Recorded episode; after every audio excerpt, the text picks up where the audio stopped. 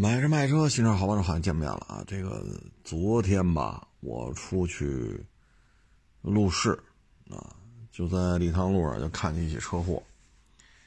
这个车祸呀，跟各位做一个分享。他刚撞完，我们就赶到了啊。在哪儿发生的呢？亚市出来往北，是王府医院那个十字路口。我们要从亚市出来往五环开呢，必须先往北，到王府医院这掉头。这掉头的时候呢，我就觉得前面啊，因为我是横过来，然后左转，不就顺过去了吗？相当于我就奔南开了啊。但是呢，在这个时候，我就发现突然一下，从北往南开的这条路上的车全停下来了，然后正好我也要往里往里并，啊。然后呢，我就觉得这不对呀，这这点儿不应该堵车呀，而且突然一下就堵了啊！等我左转并进来之后，我发现了这个立这个立汤路啊，在这儿是三条车道，最左边一条车道呢是一个直行的尼桑阳光啊，直行，它呢撞了一人啊。那像这种三上三下的车道吧，它在行车道。和行道之间，它有铁栅栏，这铁栅栏呢是公交车道专用的。然后三条车道的外侧呢，它有绿化带隔开了，啊，也有铁栅栏，啊，也有绿化带。在这三条车道、三条车道的隔离带的再外、再往外边，它是有一条马路的，你是可以走车呀，也可以走两轮车，也可以行人啊，它是这样。这个人呢，我们看的时候呢，他相当于是横穿这三条车道。当他走到最里侧车道的时候呢，这台阳光呢，可能是从中间车道往左并了一下，就没反应过来，一下把人给撞了。岁数特别大了，啊，这儿呢老发生这个问题，为什么呢？他在三条车道的外侧不是有绿化带、铁栅栏吗？然后再往外不有车道吗？它在这隔离带和这个三条车道中间，它有公交港湾，好多公交车站在这儿。这样的话呢，人下了车之后，他不愿意走上面的过街天桥，他就直接横穿马路，然后顺着公交车道这个隔离隔离栅过来，然后过马路啊。所以呢，他就会横穿这条马路啊。那你刚一起步呢，假如说你前面有大车。你跟他后边看不见，过了马路之后呢，大家速度都起来了。如果这时候你觉得前面车慢，那如果左边没车，你可能往左边一并，往左边一并，正好老人在这站着，啊，不能说站着吧，正好搁这溜达，一下给撞。然后呢，堵得一塌糊涂嘛，我们也跟这一点往前挪，正好警车从我们后边过来了，啊，然后我们就停下来，让警车。我在中间车道，让警车从我前面并过来，然后又并到这个，就是事故现场前面那条车道啊。然后呢，等我们开往前开的时候呢，就看对面有那幺二零救护车，啊，一边开呢，一看，因为那那个开车的那个开救护车的一边往这边看啊，一看就是来拉这个老人的啊，他不知道他到底在哪儿受伤嘛，啊，那大概这么一情况。这个呢。主要原因是什么呢？就这公交港湾，它设在三条车道的右侧，然后呢，你要横过马路呢，得上这回天桥，岁数大的人不愿意爬这么多楼梯，啊，然后就这么直接穿。有一年冬天，我在这儿也差点撞一人。他们啊，你看公交车站是在这路口往车车行车道里边大概百八十米的地方。他们下车之后呢，不走人行过街天桥，他就逆行，横就斜插着啊，这三条车道斜插着，往这个路口走。我呢正好左转弯，左转弯呢，我是一注意力是在右边，我看对向车道有没有过来车的，啊，包括由北向南有没有过车的，然后，呃，从西往东有没有右转的，从东往西有没有左转的，我的注意力都在这边。等我一掰过来，前面站一女的。我一脚急刹车，啊，就是你的注意力左转弯的时候，你都在右边，尤其是王府医院这大路口，天天从这儿走啊，天天都有这么横穿马路的啊，因为这个路十路口的停止线，再往里边去，往行车道方向，百八十米才是那公交车站。那他下车如果不走过街天桥，他只能逆行往外走，啊，逆行往外走。而这边有很多左转弯，就是相当于掉头嘛，从南往北开的掉头变成从北往南开，往五环方向开。哎，这是老撞人啊！所以你这个公交港湾设计在这儿，确实啊，你给留了人家过街天桥了，但是不愿意走，因为过街天桥比较高啊，比较高，得他妈四五米高。你这么高的过街天桥，这坡道会很长，全是上坡。然后那边全是下坡，所以很多人他就犯懒了。这个呢，反正就是提醒各位吧。谁也没想到，说这种相对封闭的三上三下的车道里边，等你在这掉头的时候，会从里边逆行出来人，啊，很多时候你是想不到的。那你一直盯着右边，一看没人，啊，赶紧一脚油。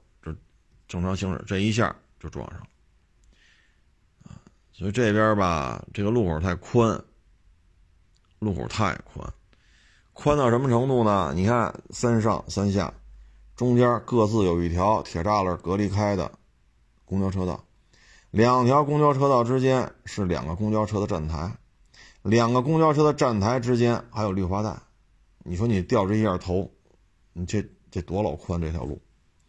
然后呢，因为有绿化带，有公交车的站台，有公交车，有公交车道，有铁栅栏，所以你在掉头的时候，你是看不见那边那三条车道有没有人逆行，你是看不见的，啊，所以这车祸就是这么发生的。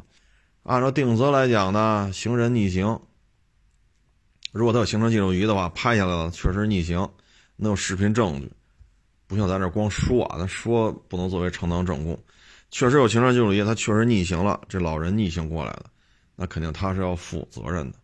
那作为机动车驾驶员来讲呢，你没有注意避让，采取措施不及时，所以呢，这个呢，也许行人和司机一人一半，这个概率偏高啊。你说机动车一点责任没有吧，也不合适啊，也不合适，因为这个。你说闯红灯吧，也谈不上；逆行确实是有责任，啊。他这儿呢，我前些日子他是路试，也差点啊，也差点撞上。他是怎么回事呢？他也从右侧三条车道嘛，从最外侧车道那公交港湾下了车，一看呀，就是来打工的，扛着大包小包。他是怎么着了呢？他从这儿下车，他横穿三条车道。他要翻到那个栅栏，翻到那公交公交车站里边，不有公交专用公交道吗？啊，横穿从最外侧的公交港湾，横穿三条车道，翻过公交道的护栏，然后上里边坐那个公交专用道的公交车。啊，但是我一左转弯过来，我也没看见这会有仨人背着大包搁那站着。我当时好像开的是陆巡吧，啊，本身陆巡就宽，啊，本身陆巡就宽。他们仨人呢要翻进去，翻进去呢，当时为什么差点撞上呢？翻进过程当中，他没没翻过去，因为栅栏比较高，他就掉下来了。这一掉了，往后一仰，我赶紧一脚急刹车往外一并，啊，所以就这边出事确实经常性的。那这专用公交车道里这人怎么上去坐车呢？走天桥，人家天桥啊，从那公交港湾那儿设了一个口。然后到中间，这不是两条专用公交车道吗？这还有两个口，你可以下来，下来坐。啊，外侧车道这三条道的公交车在外侧公交港湾，内侧专用公交道的就在专用公交道里边有站台，然后每个站台有有天桥，是这么安排的。啊，所以这个立汤路这个，哎，你也不能说呀，没考虑到。不方便的地方，他确实给你设置过街天桥了，但是他确实他不走。你要我开着陆巡，翻那铁栅栏没翻过去，背着大包小包铺盖卷啊，裤衩又周过来了，这往地下一躺，这他往肯定往后嘛，对吧？爬没没爬过去掉下来，肯定往后仰，这条车道不够他搁这躺着呢，这我要开着陆巡压过去，这事儿大了，这事儿大。所以呢，就是立汤路这个，这有时候咱也不知道说什么好了啊。如果说行人呢也遵守交通规则，就不会这样，就怕这不遵守的。他一旦不遵守，你说，当时我们是俩人开着那车嘛，当时我们那大兄弟就跟着骂大街了，他说：“他妈的，真他妈操蛋！”就非得走逆行，非得从公交车逆行过来，就不知道走过街天桥吗？你这撞了，这开阳光的肯定走不了，还得扣车，因为牵着人伤了，你人都伤了，你说能让你走吗？通常情绪，通常情况，人伤了扣车，啊，然后对你的车进行刹车是否符合国家要求的这个鉴定，刹车没有问题了，车况没有问题了，然后。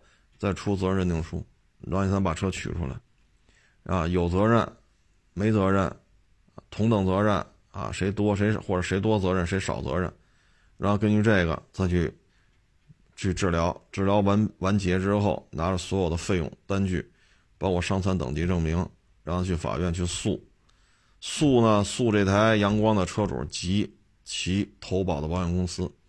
然后法院呢，根据这个交警交交警队出的责任认定书几比几啊？是五五开、三七开，还是说一方全责一方无责啊？然后根据这个责任认定书，再结合受伤一方提供的所有的费用单据以及伤残鉴定，啊，再去判到底要赔多少钱。大概这么一流程，很麻烦，所以有些时候开车啊，就是多一事不如少一事一旦人伤沾上了，你就处理去吧。啊，那你再往下进行呢，又会衍生到咱们去年吧聊过几期这个节目，聊的看很多人也挺生气的，就是说什么呢？撞人了，管吗？不管，反正我报警了，我也没跑，警察来了，我也在现场呢，我也没喝酒，我也没吸毒，啊，车的这个，这个这个这个制动什么检测也都没有问题，证照齐全。我这车手续也没有问题，那就是你自己掉自己掏自己掏钱修呃自己掏钱治病去吧。到时候让我赔你钱，门都没有，法院告去，看你去，凭什么看你去？这个就是后续的纠纷了。如果伤者一方啊家里边这个脾气大的，一旦没控制住，说找这个开车的这个大哥。啊，如果发生一些冲突，啊，或者找人单位闹去，啊，那你这个性质就变了。这个时候你要去闹去，非要人家出医药费，这个那个，人家说不出，不出你上人单位什么静坐呀，啊，撒撒传单呀，拉横幅啊，那这个驾驶员这一方打电话报警，派出所来了，那对于这个跑这儿撒传单、拉横幅的，那会非常不利。性质全变了，把你抓了也就抓了，啊，你扰乱人家公共秩序，人家是一正常生产经营的活动，对吧？你跑这儿静坐来拉横幅撒传单，性质全变了，如果你跟人动手了，把人打了，那你这更不利，那更不利，把人打了，那拘留这事儿，就您就跑不了了。然后人家还是那个态度，就是一分钱不出，你到时候治好了，拿着所有单据上法院起诉。啊，所以这个就是很多时候很多人，嗨，所以就是为什么说开车呢？多一事不如少一事宁肯开慢点宁 宁肯备刹车，啊，也别去发生这种事故，啊，处理起来很麻烦，啊，所以我就说嘛，交通事故没有赢家，啊，除非你是以交通事故作为掩护，啊，去要了谁的命。或者说你就算计好了，我就要给他撞了，撞死撞残都行，然后种种手段把它掩饰成为一场交通事故，而交警队又没看出来，那你才是赢家。但是依照现在交警队的这种办案的这种专业度啊，包括相关的设备，包括满大街都是的探头，你这个概率微乎其微了，啊，微乎其微了。所以呢，我们就可以认为交通事故没有赢家，啊嗯，然后微博上吧，这也发了一个跑山的视频，啊，嗯，一个骑摩托车俩啊，一前一后，后边骑摩托车，他有那个摄头嘛，拍前面的路况啊，前面那个压弯，哎呦家伙，这就就奔着膝盖蹭地面那那劲头子来的，啊，连续跑了几个弯之后，一个左弯他没拐过来，直接就撞到那个护栏上了。撞到护栏之后呢，那摩托车就卡在这护栏上了。人呢，相当于撞到护栏之后又被弹出去了，弹到了，他是画着黄实线嘛。那人好像是压到，就就就是人从护栏上弹到那实线那边去了，黄实线那边去了。后边这摩托车呢也刹车不及，啊，也一下也撞上了。撞上之后呢，但是因为后边这摩托车速度慢，而且它有一个提前的一个余量嘛。它减了一下速，所以第二辆摩托车这个没有什么太大的伤，但是第一辆这个坏了，坏到什么程度呢？他不人不穿袜子穿鞋吗？袜子往上，啊，不是小腿了吗？袜子往上这一块整个断了，脚和小腿就连着点皮和肉了，啊，这一下坏了。然后赶紧快帮我打电话，赶紧帮我打电话。后边骑摩托车的不是受伤不严重吗？他从他翻到护栏那头去了，然后呢再翻回来再看他怎么回事啊，就这么个视频。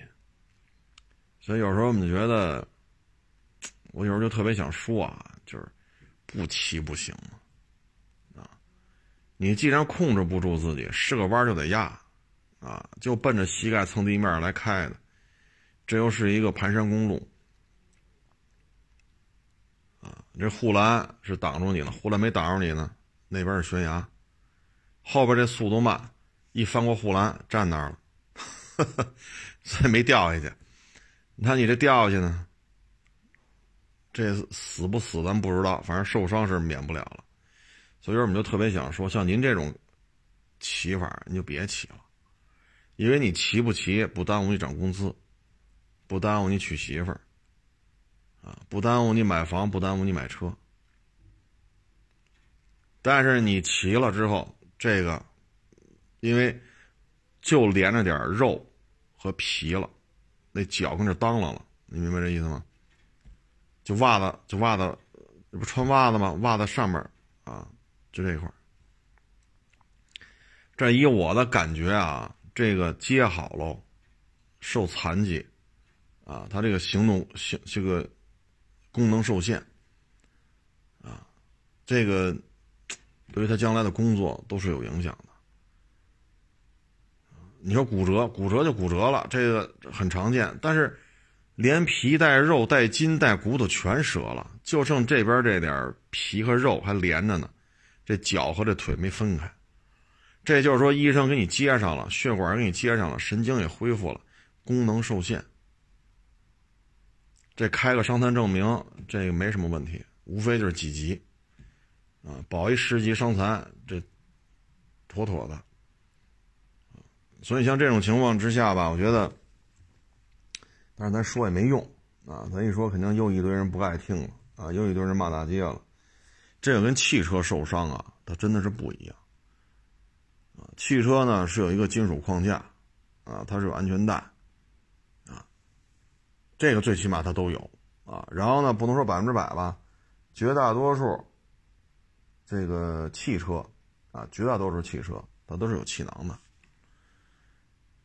你像他那速度如果是汽车的话，失控拍在这护栏上了，金属框架加安全带，里边开车的人要受这么重的伤，这还挺还得还挺不容易的啊。当然，你这种伤受完之后，其实咱这么讲啊。你骑不骑摩托车跟我有什么关系？对吗？你现在你还骑不骑？你骑不骑跟我一毛钱关系没有。但是你这样的话落下残疾了，这都是你自己的事儿。啊，如果说没结婚，那您这落下残疾了，你找对象都是事儿。你没结婚，那你爹妈该着急了，对吧？你都这么大人了，你还让爹妈给你担惊受怕。这你做晚辈的，这是不是也不合适啊？父母把他拉扯这么大，你说容易吗？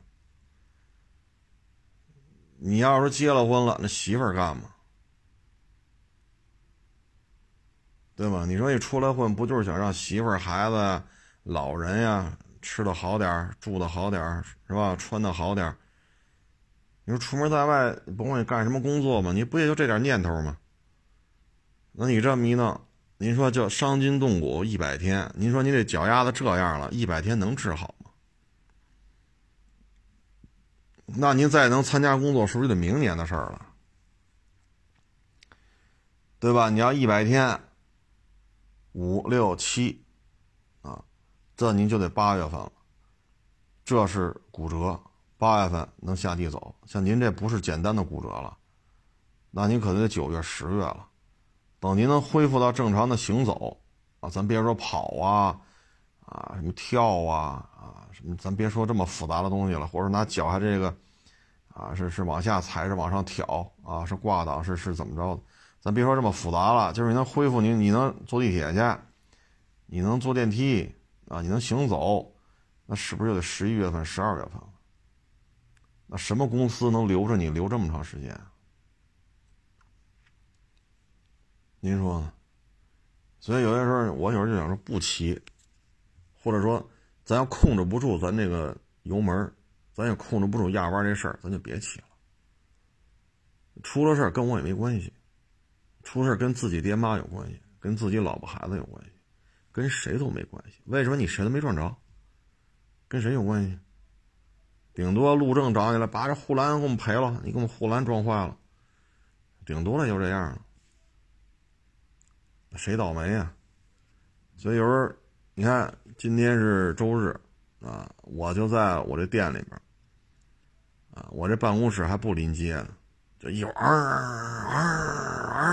好家伙！我这办公室啊，离这路边得一百米开外了，而且我还窗户什么的都不出马路边就这一白天啊，你就听去吧，没完没了的这种马这个马达轰鸣声，全是摩托车所以这个就是寻求那种啊，这种加速特别酣畅淋漓的这种快感。尤其是现在，啊，现在十万块钱以下的摩托车也能做到零百加速三秒多，就是不到十万块钱的摩托车啊，零百加速三秒多，现在也有了，啊，也有了。那你像这种加速度，那可不是过瘾吗？但是过瘾之后的代价是什么呢？就很多错误啊，一辈子只能犯一次，没有你犯第二次的机会，就这一次。是吧？所以家里要有这半大小子啊，这个青春期叛逆期啊，老子天下第一，初生牛犊子，不怕虎，不怕狮子，不怕狗熊啊，也不怕大象，谁都不怕。千万得平时加强教育啊，这种教育不是呵斥啊，不是禁止，而是说要跟他沟通，骑摩托车的风险在哪里？你要这么骑，你应该上哪儿骑去？如果你说就是跑山，你应该注意什么？还是从这个层面嘛，多沟通啊，因为年轻人是祖国的希望嘛，年轻人是祖国的未来嘛。像我这个已经是慢慢在变老，已经这岁数啊，也给国家做不了太多贡献。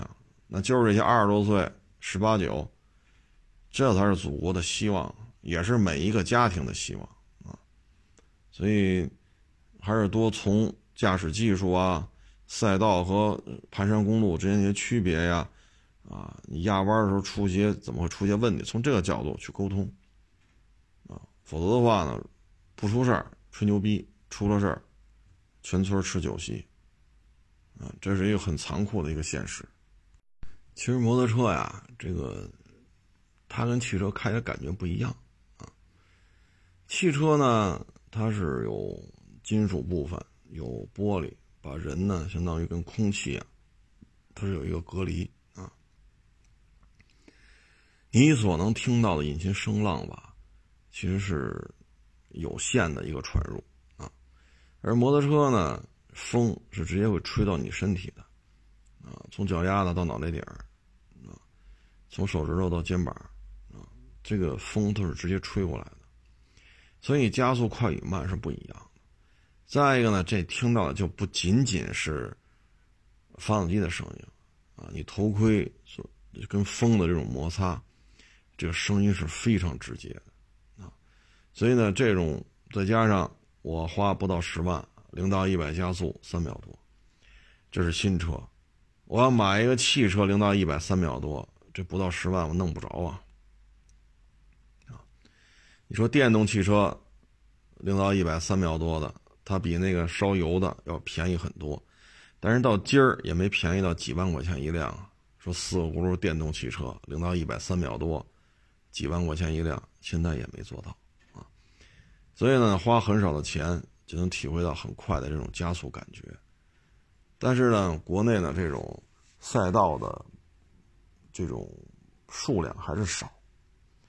你像北京啊，这个赛道就这么几条。那有要玩摩托车的，也有要玩汽车，再加上厂家呀、媒体呀的一些活动，所以不是所有人都有机会去跑的。所以咱木家在这方面呢，赛道的数量是不足啊。再一个呢，就是摩托车驾照，从驾校这个层面来看呢，摩托车的培训相对而言还是比较粗放的。原来节目当中咱就说过要分级，比如说二百五十毫升以下，二百五十一毫升到五百，啊，五百零一到八百，八百零一到一到一千或者一千以上，公升级以上。这之间是要分级的，你比如你驾校学的是一个幺二五一挂档车，有钱，驾校一毕业，好家伙，买个 H 二，这跑得快，啊，或者买一大野驴，啊，买个大水鸟，您驾校那摩托车幺二五，您这玩意儿好家伙，后边加一零。它这之间是有巨大的代差的，所以，这还是应该要分级分排量啊，因为年轻人是祖国的未来，是每一个家庭的未来。呃，既然这么多人喜欢，那就应该有一个疏导啊。这个疏导呢，我觉得就体现在驾校啊，你要按排量来进阶。有过闯红灯的啊，有过致人伤亡的交通事故的，这个您就别进阶了啊。需要一段时间的冷静期啊，再一个就是赛道还是要多一些，特别适合摩托车的这种小型赛道。摩托车赛道跟汽车赛道多多少少也是不一样的，因为它加速很快。你说你汽车赛道这一个直线八百米啊，那这摩托车来讲，这八百米速度就，尤其像 H 二，啊，别说 H 二，你说弄个大水鸟来是吧？这这这这么大体格子啊，这八百米它已经加速加的非常快，所以呢，摩托车赛道呢用不了这么长的大直道但是目前好像不太多。其实这种赛道应该多一些啊，多一些，然后呢去进行这种驾控培训啊，嗯，这样的话让大家呢了解到一些驾驶技巧啊，你需要尝试一些车辆的极限。或者你的驾驶技术的极限，你可以去这赛道里面。这个赛道周围有桩桶，桩桶外边有砂石的这种隔离带，砂石隔离带外边是这个轮胎墙。这样的话呢，你出一旦冲出赛道，那你周围啊有桩桶、有砂石啊，甚至于条件好点，可能还有草皮。草皮过去之后是轮胎墙，这样人受伤，即使受伤了也会轻一些。它不像跑山，人直接撞那个防护钢板上，不吧唧的弹回来，这是硬碰硬了，那人哪受得了？所以，像北京为例，这种小型适合摩托车的小型赛道，还是应该建几个啊，因为最起码到今儿，北京没说全面禁止摩托车吧？啊，今天无非就是说了，长安街那一段什么车都不许走，我不管你京 A 京 B。那既然还没说全程不让开，全程都不给上牌子。没说，那还是应该有这方面的措施，啊，这样的话可以避免很多的隐患啊。他知道了这样做会摔车，他就不会这么开了。他知道这么开急刹车刹不住，可能会冲出去摔车，他以后就不会这么开了。上马路呢会小心一些。然后他也知道了穿了防护服，哎，你看搓了一下，也加上这个有这个砂石啊，有草坪，有轮胎墙啊，他也知道，你看搓了一下，防护服是磨的 不太好看了，但人没什么事儿。他也知道防护服的重要性，这不挺好吗？啊，但是这个呢，就不是说一个人俩人能办成的。首先，这块地皮得多少钱？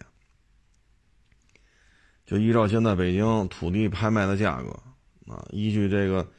附近二手房的价格，弄这么一小型赛道，这费用得多少？这都是事儿。再一个呢，这赛道怎么运营？费用怎么算？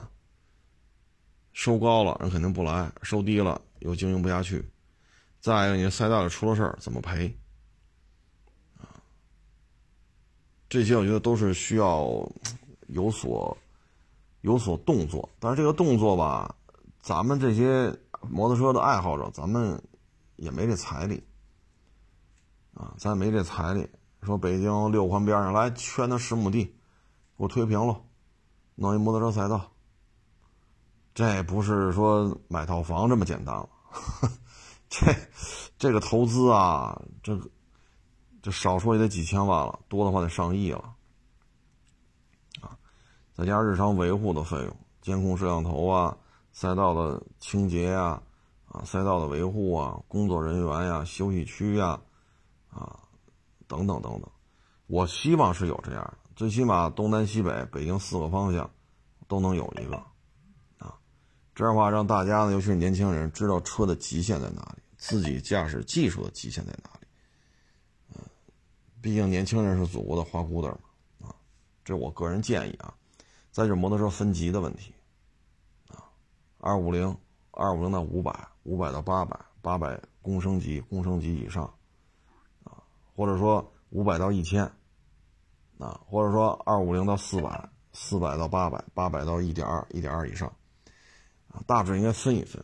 驾校呢也要为此多花钱。你看，你就骑幺二五，你能骑二五零以下，那你这摩托车，你这赛道是这样的。那骑大公升级哈，弄一大水鸟，弄一大金翼，你你这赛道训练场地就不是这样了。最起码这车倒了怎么给它弄起来？你像大金翼，好家伙，这要是侧侧面没支住，裤衩倒这儿了，怎么给它周起来？这些都应该去做培训的！而且咱咱咱们现在这项目做的也太简单了，就是摩托车驾考啊。我觉得应该是什么呢？随着你驾照。按照排量不同的升级，那你到一定到一定层级的时候，譬如说六十公里时速的紧急制动，怎么才能让它不摔车？这应该都是要训练的。一百公里下的紧急制动，怎么才能不摔车？这都应该进行一个专业的、啊高效率的、啊非常到位的这种、这种、这种训练。如果这些都做不到，那你这边弄一幺二五练吧练吧，好家伙，那边。就 H 二了，啊，就大野驴了，啊，大水鸟了，大金翼了，大滑翔了，那你这 太危险了，啊！当然了，我也就是仅供参考吧。我是希望呢，摩托车越卖越多，骑手们呢出事概率越来越低，啊，我是这么一个出发点，嗯，昨天不是说说这个特斯拉嘛，啊，我们也看到了啊。凡是这个说特斯拉这些问题的啊，呃，就会有，就是怎么说呢？这个数量级啊就不好估量了，啊，就是铺天盖地的都是谩骂啊。比如说，我说特斯拉这个需要一些数据的公开啊，啊，到底为什么买了他的车都是义无反顾的撞这个撞那个呀？啊，就有人说了啊，我是傻逼呀，啊，我该死啊。啊！我出门被特斯拉撞死啊！就是铺天盖地的都是这些东西啊。那接下来呢？鉴于这样嘛，我们就给大家放一段特斯拉陶姓陶的这位女士啊，她说的一段话，大家听一下。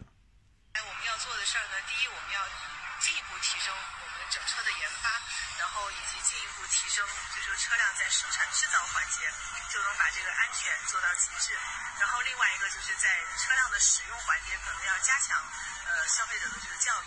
比方说，我们现在其实需要去跟，我觉得整个行业哈，我们都需要去跟一些，比方说驾校啊，然后呃交通部门啊去合作，不断的可能在车端用一些技术方式去让大家了解新型汽车的它的各种使用的方法，然后使得就是说在使用环节当中去避免一些，比方说误操作呀，或者说一些因为呃功能上不太了解而带来的一些其他的一些问题。那我大家听见了吗？这是特斯拉。这位姓陶的啊，这位一领导的发言，要加强对于消费者的教育啊，话里话外呢，就是都是误操作啊，就是出了这么多事儿啊，致伤、致残、致死这么多消费者，最后的答复呢，就是要加强对消费者的教育啊，要从驾校这个环节就开始。嗯，其实归了归齐吧，就是两个字儿：傲慢。啊现在给我的感觉就是极其的傲慢，这种傲慢呢，就已经不是说你看我不顺眼，我看你不顺眼了，而是说，然后出了这么多问题之后，所给出的这么一个视频采访啊，就是要加强对消费者的教育，啊，就是话里话外意思全是误操作，啊，全是误操作，呃，所以这事儿吧，我觉得。反正这东西就是大家都是成年人，自己思考吧。嗯，反正现在这么多人盼着我出门被特斯拉撞死了。嗯，谢谢啊，谢谢。我是一个，呃，还是比较愿意遵守交通规则啊。如果我这样遵守，就说较为遵守交通规则的人都被特斯拉撞死了，那肯定也是我的错啊。就是特斯拉以后呢，不光要教育消费者。也要教育我们这些走道的、开车的啊，这个应该教育的人还是挺多的，所以我觉得这个傲慢的这种状态吧，呃，就给我们感觉就是特别吃惊啊，就特别吃惊。因为这个姓陶的这位女士啊，这位领导呢，我们所了解的，她还是中国籍，那还是中国籍啊，中国籍的一位 特斯拉的高管啊，哎。出了这么多事儿，啊！当然了，这段视频是哪天的，我也不太清楚啊。呃，反正我今天看网上铺天盖地的在在转这些东西，这个呢，我们归了归齐吧。咱说技术层面，咱就不去讨论，最起码从面上来说吧，这个特斯拉对于国内的这种现状的这种舆情。或者说危机公关，应该说是目前我们所见到的所有的汽车主机厂里边，应该是做的最差。你看前两天那依维柯，啊，那不是马上官方致歉嘛，退还所有的收费。你本身就质保期的车嘛，你发动机报警了，啊，退还所有的收费，啊，致歉修好，然后，嗯，还得给予一定的补偿，并且公开道歉，啊，然后。这个厂家领导也也去那个是银川还是哪儿啊？说是也去那儿找这个 找这个车长呃这车长的，找这个车主啊也要进行沟通啊，当面的还要赔礼道歉等等等等。你看人家这个做法呢，啊，依维柯在小客车这范畴里肯定不是说在国内说年销百万啊，或者一个月卖好几万，这个他还没做到这份儿上。但是最起码有事儿出了得有个姿态，啊，连这个姿态都没有，嗨，而且这不是没有姿态的问题了，你知道吗？绝不妥协啊！教育消费者啊，啊，行啊，那就教育呗啊！是我们也特好奇，是买特斯拉驾校单独开班吗？啊，你刚才看那段采访，驾校交通管理部门，那就是说，交警、驾校，是因为买了特斯拉，是单独弄个法律啊，还是那单独弄个驾照啊？啊，这咱也没弄明白，哎，随他吧，随他吧，啊，再说一下去是不是就杀了我全家了呀？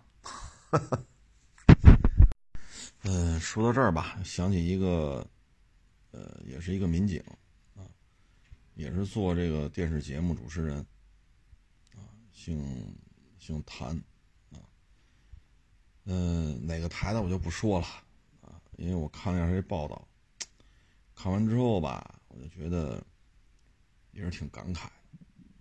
为什么这么说呢？有人的地方就是一个江湖。啊有人的地方，就有这些亲了厚了，对吧？薄了远了，有人地方就有这个。嗯，这位谭警官呢，做了十三年的电视节目。嗯，其实很多时候，更多的时候就是像一个聊天拉家常。这个节目呢，就让我们看到了很多，呃，最底层老百姓的一些疾苦。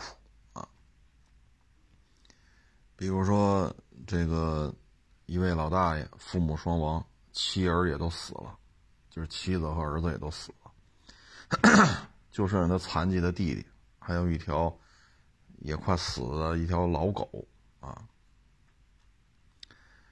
然后呢，因为他们这种行驶啊，肯定是违反交通规则。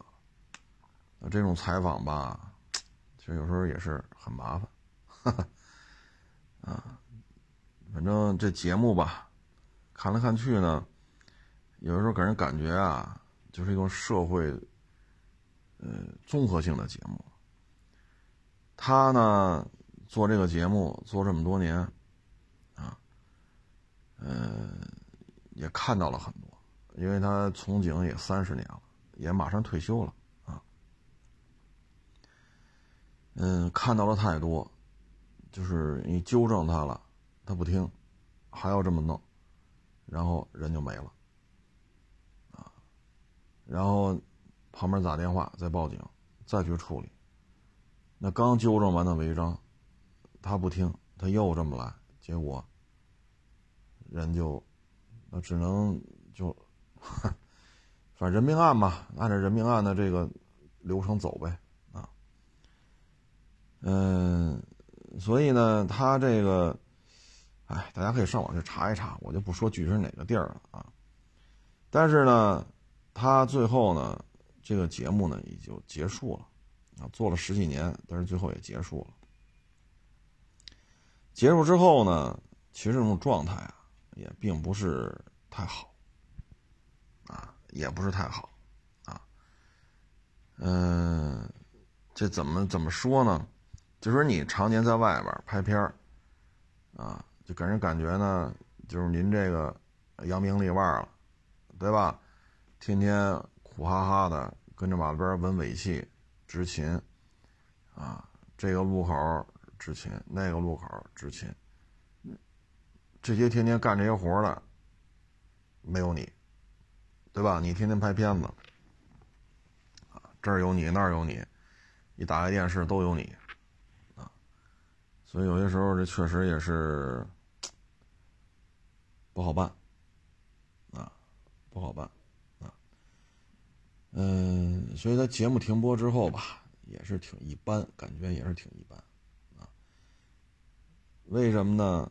就是他呢，就回去之后，我看他写这个吧，就让人觉得怎么说呢？嗯，回来之后，啊，很多人也不认识他，啊，就单位的人也也认不清楚。然后辞了吧，辞就是不是辞了，就是说请请大家吃个饭吧，啊，认认识一下啊。结果呢，他说这单位吧一百多人，啊，说能来的也十几个，等他备好了两桌，好酒好菜，说大家一起吃个饭是吧？这节目也停播了，以后咱们就以这个内部的工作为主了，没有外拍了。结果呢？这一单位一百多人，最后就来了七个，啊，所以呢，他也觉得，嗨，基本上呢，录了十三年，每天都要外拍，啊，也很少跟同事打交道，单位都有谁他也不认识，啊，又出了名了，啊，也那些苦活累活吧，所谓的活了，可能有人觉得他干了，他没干了，他干了还是没干了，总是有些想法，总会有些想法。现在呢，他呢也快五十了啊，再干一段也该退休了啊。现在反正感觉呢也是多少有些抑郁吧，啊，多少多少有些抑郁。啊嗯，说什么好呢？其实呢，做了不少贡献，做了不少贡献，期间呢也放弃了很多的待遇，这个待遇到什么呢？给为给各位介绍一下啊，北京台、中央台都找他，而且给开了很高的薪酬，央视呢。请他去，月薪三万还分房子，他没去。北京电视台呢，请过他，月薪六万，他也没去。这就是什么呢？就说你个人呢，在这种小的单位当中，名气做到这么这么大，这样的话呢，大家可能对他还是多多少少有些看法。啊，这种看法呢，可能就展示在展现在一些其他的方面。啊，所以你看，从警三十年。啊，如今呢还有两年就退休了，这个进阶呀，什么这个那个，也没有什么变化。常年的这种工作吧，最后婚也离了，啊，现在是二婚，啊，现在是二婚。嗯，一八年呢再婚，现在女儿呢一岁多，老人也病了，孩子又小，哈哈，嗯，单位嘛就这么一个状态。啊，曾经你那么红火，现在这节目也停了，说过去三天两头有人找他，这事儿那事儿，这应酬那应酬，现在人也不搭理他了，啊，也没有那么多应酬了，也没有那么多活动了，啊，也没有那么多单位请他去讲座了，啊，所以这就是人生起起落落，这事儿吧，其实要我说啊，咱站在今天来说这事儿，拍了十几年的片子。当央视和北京电视台给房子月薪三万、月薪六万，北京给你分房子，说到了这一步了，就不要在这儿了。为什么呢？这一百多个一百多人的单位，有些时候你的表现出来这种社会上的能量，到了这种地步的时候，很多事儿就不好办了。很多时候就不好办了。就像你刚开始说的，有人的地方，它就是江湖。这个呢，就是简单的说吧，就说你在这个单位，你要很突出、很抢镜，啊，很显得你这个这个那个。如果单位又不大，那这时候不见得是好事儿啊。所以呢，就现在看吧，他当时应该去北京啊，不论是中央台、北京台分房子是吧？说年薪三十六还是年薪七十二？他应该离开那儿啊，因为什么呢？就是你看干到现在了，还两年退休啊，呃，这个同事之间对于他来讲呢，多多少少反正是心里是别扭啊。三四年前吧，我也跟这个一些朋友聊这事儿，因为有时候也看啊，也看说这个，你看出外景。是吧？跟着他出去拍，啊，罚这个罚那个，这违规了，这怎么着？这怎么着？嗯，当时我们我们就聊嘛。我说，如果说就是说，咱一个老百姓，咱就是考了这个学校，学校之后出来就能进这个系统。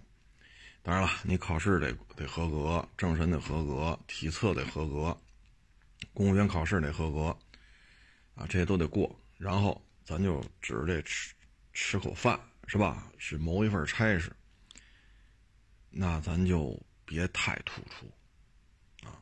太突出了不是什么好事说咱家里说有点这个那个，那无所谓，我就天天出镜，我天天就是一堆记者跟着我啊。然后您这个是吧？天天这个。知名度啊，这个那个，这个活动请你去，那个活动请你去，啊，这个采访那个直播这个录像。如果说就是一个普通家庭的孩子，最好是别参与到这种事情里。如果你参与进来了，就一定要往上蹦一下。如果蹦不上去，还在这儿百十来人的单位，那最终可能也不见得是太太理想啊，不是太理想。你做了十几年主持人又怎样？啊，从结局来讲呢，你说本职工作是什么？咱们就回问回到问题的核心点：你的本职工作是什么？你的本职工作就应该在路面上维持交通秩序。但这十几年你没有做，你是做了节目，确实节目做得很好，啊，时不时还有网友把他当年做的节目发给我看，很感人，很真实。但是这个工作应该是什么状态呢？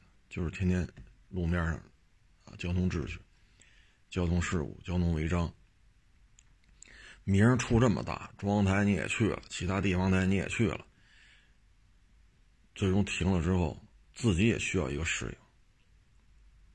别人也要适应你，原来你呼风唤雨，好家伙，这前呼后拥，你现在突然也是到点上班，到点下班，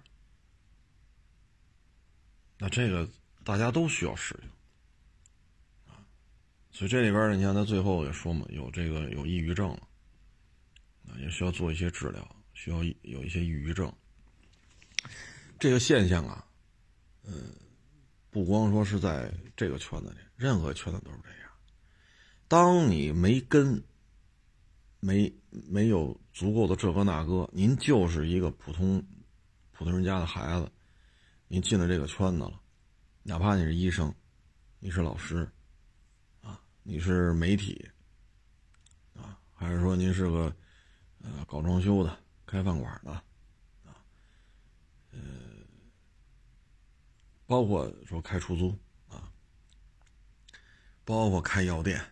开超市等等，就是咱要是进这个圈子，咱就这么干就完了，一下弄得特别火，这个那个那个这个，知名度啊、流量啊、粉丝啊，这个那个，你如果说自己控制不好这个心态，他很多时候是会出事儿的，特别是年纪比较轻的，那他是会出事儿的。这种出事儿之后吧，很多问题，其实他需要一个心理调整期。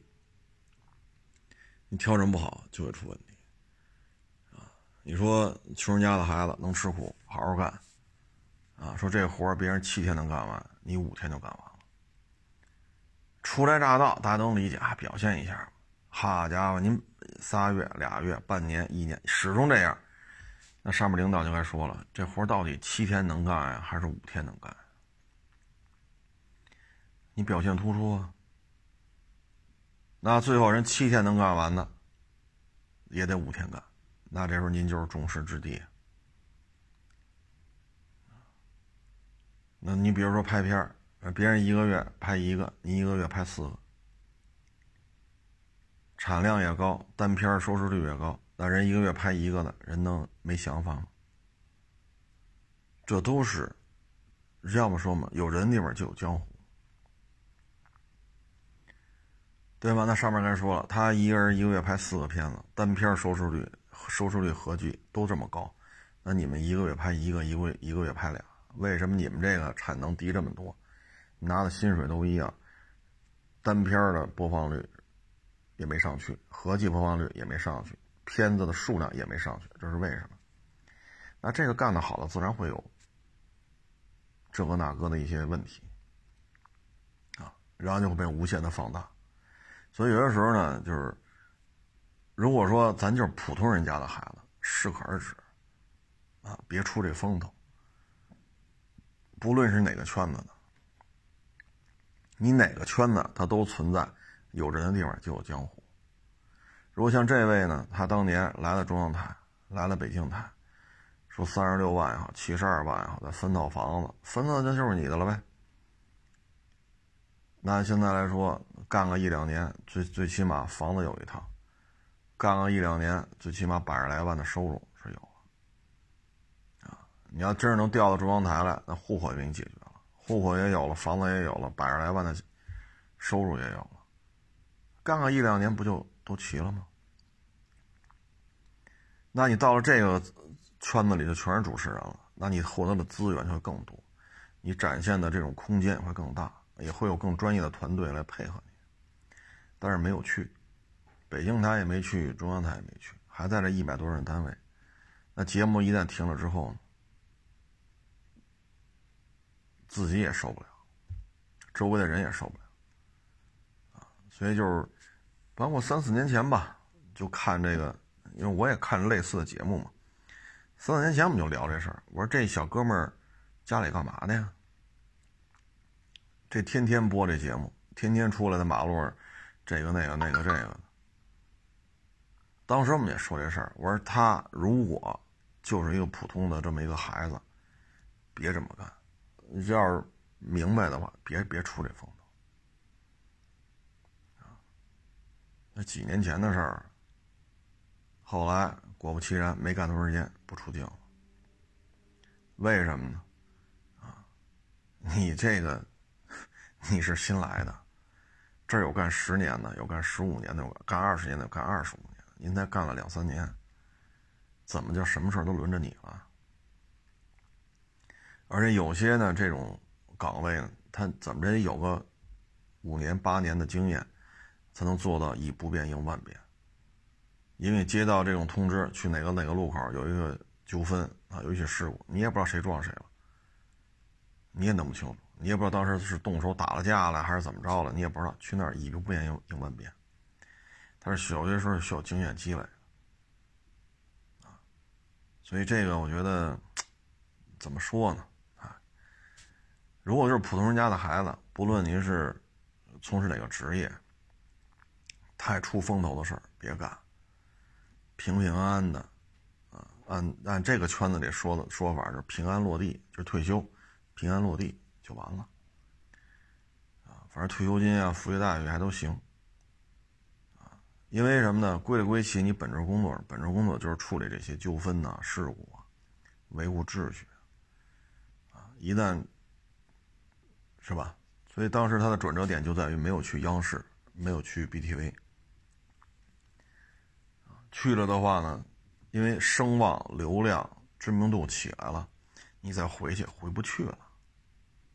回不去了，啊！如果当时来了就没这事儿，弄套房，弄个户口，百十来万的干个两三年就，你像北京台要是说六十二万一年，你干两年一百多，干三年就小二百了，以当时他要来来来北京台来中央台的话，以当时北京的房价，这收入足以再买一套，足以再买一套。对吧？那你要混到现在呢，说，是吧？弄个一两套房子，北京户口，啊，接触的面视野、舞台高度都不一样，所以有时候这事事情吧，就是我看完之后也是挺感慨的啊，因为这也是一个这个圈子里的啊转给我的，让我看看啊，所以我也特别能理解啊，我也特别能理解。嗯，那别人肯定会说了，你这活轻省啊，又出名又出风头，啊，一分钱不少拿。那我们呢？寒冬腊月也在那站着，三十七八度的酷暑，我们也跟那站着，那怎么你，是吧？这肯定是有想法的，啊，人嘛，没有圣人，啊，都是凡人，都是凡人。你说大是大非上，这都能做到，但一些鸡毛蒜皮的事情，他有些时候就不好处理了啊。所以这个我是也是看完之后也是比较有感慨吧啊，就给咱们分享一下啊。包括我前两天是谁跟我说的事儿，就是职场斗争啊，原来领导呢瞧不上的，人有自己的一帮啊，沾亲带故啊。啊，什么老乡啊，同学呀，校友啊，哥们弟兄啊，哎，就是也不太受重用，熬着吧。新来领导，他一看机会来了，赶紧去表现去，啊，就像刚才我说的，别人七天能干的活，我五天就干完，这个那个那个这。可问题是呢，这是一空降兵，空降兵呢，他没有任何根基，就坐这个位置上。人家像这种啊，通常坐不长。为什么呢？原来的一把手现在变成二把手了，但是手底这帮人一个都没走，而新来这空降的这个经理人一个人没带来，这明摆着他就混不开。所以呢，当他就这么积极的表现，希望能得到认同的时候，人家新来这个空降的高管，人家想法是什么呢？我在这熬到一年，然后我就该干什么干什么。人家有人家的一些背后的事情，人家也不认识你，凭什么都跟你说呀？那在这一年他疯狂的表现过程当中，口头表扬很多，实质性的提一级，对吧？给你提一级，副科级、正正正变成正科级，正科级变也没你事儿。然后这边的带着这些人就开始举报他，因为什么呢？这个这个单位。啊，几十口子，有几个谁惹不起的，什么也不干，谁也惹不起，包括单位一把手都惹不起，见人客气。为什么人家里那样，要么就像他这样的边缘边缘化人物，剩下都是人家那波的。那盯着你还不容易吗？各种给你使绊子，这个那那个这个。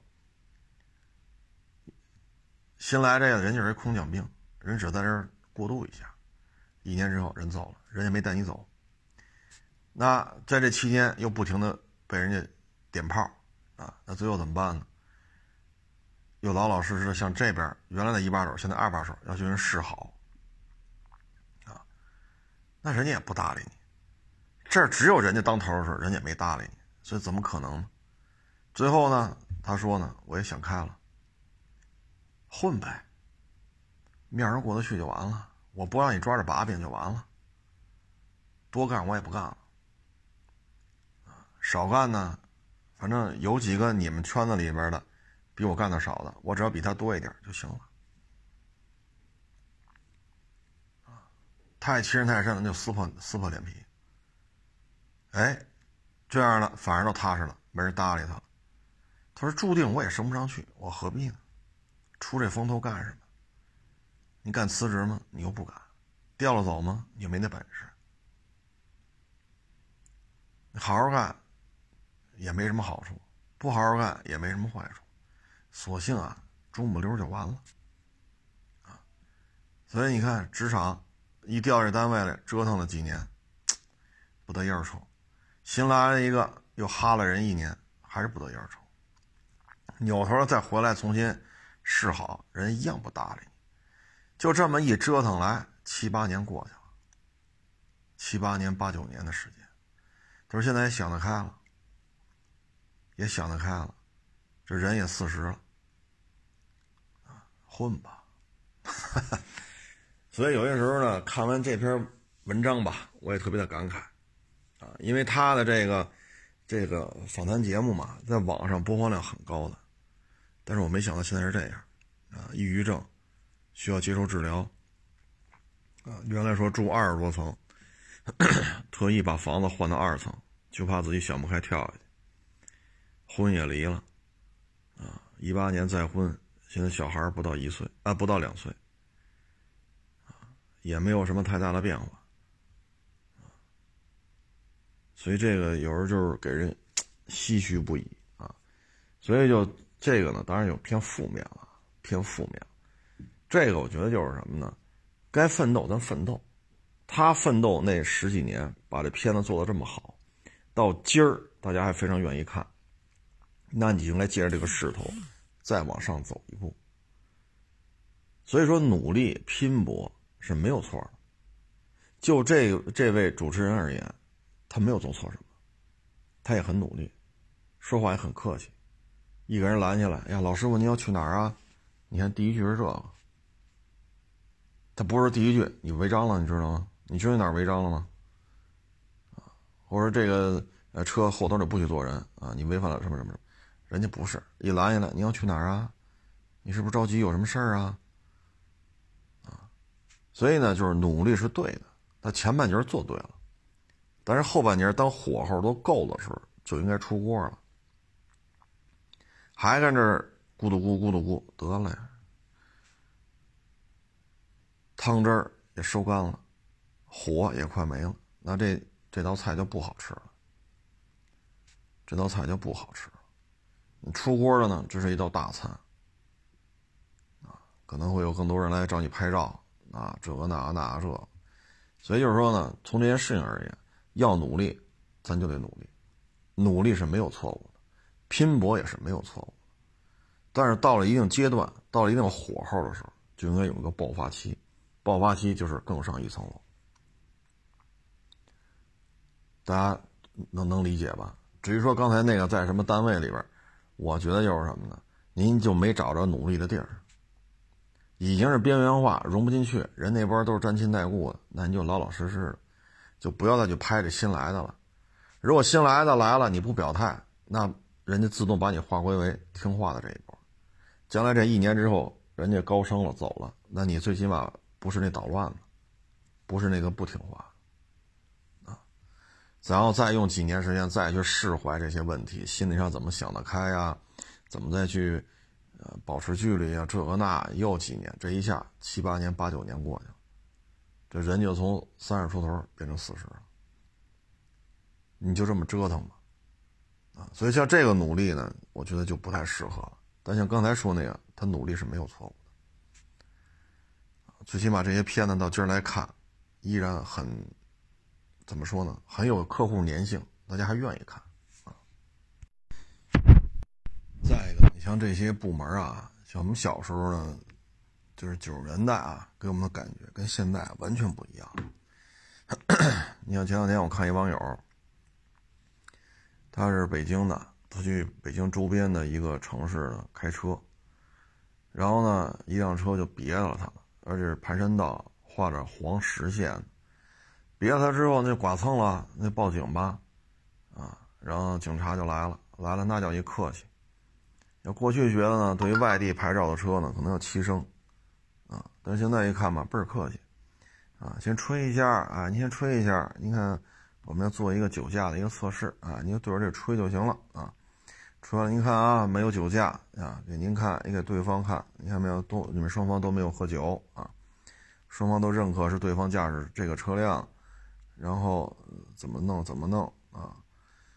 嗯，可客气了。处理完了之后呢，说压黄压黄实线超车还往里并，这个不是剐蹭这么简单了啊！压黄实线，这就是一违章了啊！那肯定是对方全责啊！怎么怎么着怎么着？处理完了之后吧，第二天人当地市市这个呃。就公安局啊，市局打电话来了，啊，你好，你好，啊，我是哪哪哪哪公安局的，我们昨天啊接到您一个报警，啊，是一交通事故，啊，你看我们那出警的民警态度有没有问题啊？啊，有没有说话让您觉得不舒服的地方啊？啊，处理的结果，您看您有没有什么呃不满意的地方啊？呵，家伙这这问的可细了啊！弄到他们那边，哎，挺好，挺好，可客气了，没问题，没问题，对方全责就弄了，弄的这个报案的这个这个网友都觉得，哟，这这么这么客气啊！其实北京现在也这样啊，周边城市也这样啊。你包括说打这个，像北京打幺二三四五啊，你就反映一些什么呃一些问题啊，那街道办事处的区里边的都会找你核实了。你看满意不满意啊？啊，有哪儿做的不到位的呀？啊，这个问题是怎么发生的？他哪哪哪儿不合适啊？我们有什么书面的呀、口头的呀？然后谁谁谁什么职位的人去找他们谈了？他这么做是不对的啊，侵犯老百姓利益了啊！好家伙，这一级一级给打电话给你汇报。汇报完了之后，到区里边了，区政府还会回访，您对这事满意吗？他们处理的及时不及时啊？他们说话有没有不礼貌的地方啊？啊，你看这事儿，您是满意还是不满意啊？还是 较为满意啊？其实也不好干啊。你说现在这些跟老百姓打交道的这些这些执法部门，其实也不好干啊。这跟九几年的时候确实不一样，因为那会儿哥们弟兄也有不少，就那会儿当的警察，所以大概其也知道是怎么回事啊。现在一看吧，整个这个管控的这种反馈吧，所以好干吗？不好干，啊，也不好干。嗯，所以有些时候我跟这圈子的人聊嘛，也是啊，就平安落地就行了。干干干干干，干了十年八年了，哦，悟出点什么来了，然后再干个干到四十来岁，就是因为也是属于这种，呃，就就按照退休来讲，是属于有害工种嘛，因为你常年站马路边呼吸尾气，然后风吹日晒。对吧？大冬天了，去马路边站着去，三十八度、四十度，马路边站着去，下冰雹你也得出警，下大雪你也得出警，下了大雨还得还得出警。它有害工种，它可以提前退休的，啊，所以就是平安落地就完了。这里边呢，就是努力工作，是把你本职工作做好就行了。一旦说你从一个这种角色啊，职业职业展示的这么一个状态。裤衩变成了一个主持人，那就不要再回去了。你再回去之后，你就应该做什么呢？就继续努力。我做一个更好的主持人，我要去中央台做主持人，我要去北京台做主持人，我要做得更好。那索性在这条路上，你就发扬了你的优势，那继续努力下去，可能会比现在好。因为我也很少说，我遇见这种事儿，说家里住二十多层，那咱理解那。那也很安静啊，对吧？楼底下这个遛猫遛狗的，啊，按喇叭的，你二十二层，这基本上也听不太清楚了，不耽误你睡觉嘛，对吧？然后视野也好，只要前方没有跟你一边高的楼的话，视野都是挺好的。推推开窗户一看，心情也好，这这挺好的。但是我也没想到说，为了怕自己想不开，还愣把二十二层的楼变成二层了。这我还真是没想到，啊，反正也不容易，啊，都在自己有限的生命当中呢，付出了自己的汗水，付出了自己的智慧，付出了自己的辛劳，啊，所以他的这种努力，他的这种拼搏，我觉得是没有错的，做的还是挺好的，啊，只不过当时那个转折点呢没有抓住。嗯，昨天还看了一个，也是一个微博啊，一网友转给我，艾特我。就说什么呢？他说他爸爸，啊，打小就折腾，啊，卖过瓷器赔了，给人干装修去，挣了点辛苦钱，学会点基本功，啊，然后又倒腾服装去，又赔了，然后这一辈子吧，从事过的工作啊，不下二十种，这么按现在讲就是创业嘛，但是那会儿八十年代九十年代的事儿，啊，然后呢说开个加油站。地都量完了，就差你签字，这地就归你了。然后呢，石油这块也都弄完了，设备啊，这钱也定了。结果也不是哪根筋不对付，又不干了啊，要买个卡车跑运输去，说能哪儿还能玩。结果这块加油站就让别人干了。别人干了呢，后来又赶上什么拆迁呀，这个那个，这一下子上千万啊，上千万，零几年的事儿。这一拆迁就上千万，那加油站嘛，面积也大，又是盈利项目，啊，牵扯到店面装修啊、地上建筑啊，什么这个那，你说零几年给你一千多万，你说这玩意儿，对吧？北京房子才多少钱？结果呢，非买一卡车，出去跑运输去，钱啊，稍微能挣点啊，但是跟那个肯定差多了，开的时间长了啊，这个。也也这腰椎啊、颈椎啊，这毛病也出来了啊，再加上有一些不安定因素吧，最后把车卖了，稍微挣了一点钱。等于这一辈子，就是孩子也也快大了啊，孩子也快大了，这么多年，最后呢，这老爷子呢，那会儿还不大，四十多还不算老爷子，然后说挣一点钱，哎呀，装饰公司也没尝着干，尝试干呢，坚持下来呢，这么多小区。平房变楼房，菜地变商品房，这笔钱没挣着，加油站没挣着，啊，倒腾服装不开窍，开卡车吧，就稍微挣了一点。他说那怎么办呢？嗨，不行啊，老老实实种地去，什么也干不了呵 这么多机会，你说，哎，然后呢，就把他们那个当时也不叫乡镇了，叫市了，升级为市了，市边上一块地包下来了，就挣这么点钱，包了一块地，说不行，那种点什么得了。我这这辈子干啥啥不灵，吃了这么多亏，也没挣多少钱。结果呢，这弄完之后签了一个特别长的合同嘛，啊，哎，赶上这样要拆迁，要修高铁，高铁边上还要修高速公路，嘿，这一下发达了，因为他包了一大片地嘛，签的合同又挺长，然后确实也开始，啊，把这野草都除喽，沟壑都填平喽，然后怎么怎么着，这一下发达了，啊，然后等到五十岁的时候。这老父亲，哎呀，这一拆迁，虽然说没有那么多钱吧，但是市区里给了好多房子，啊，拿房子换这块地，人家修高铁、修高速啊。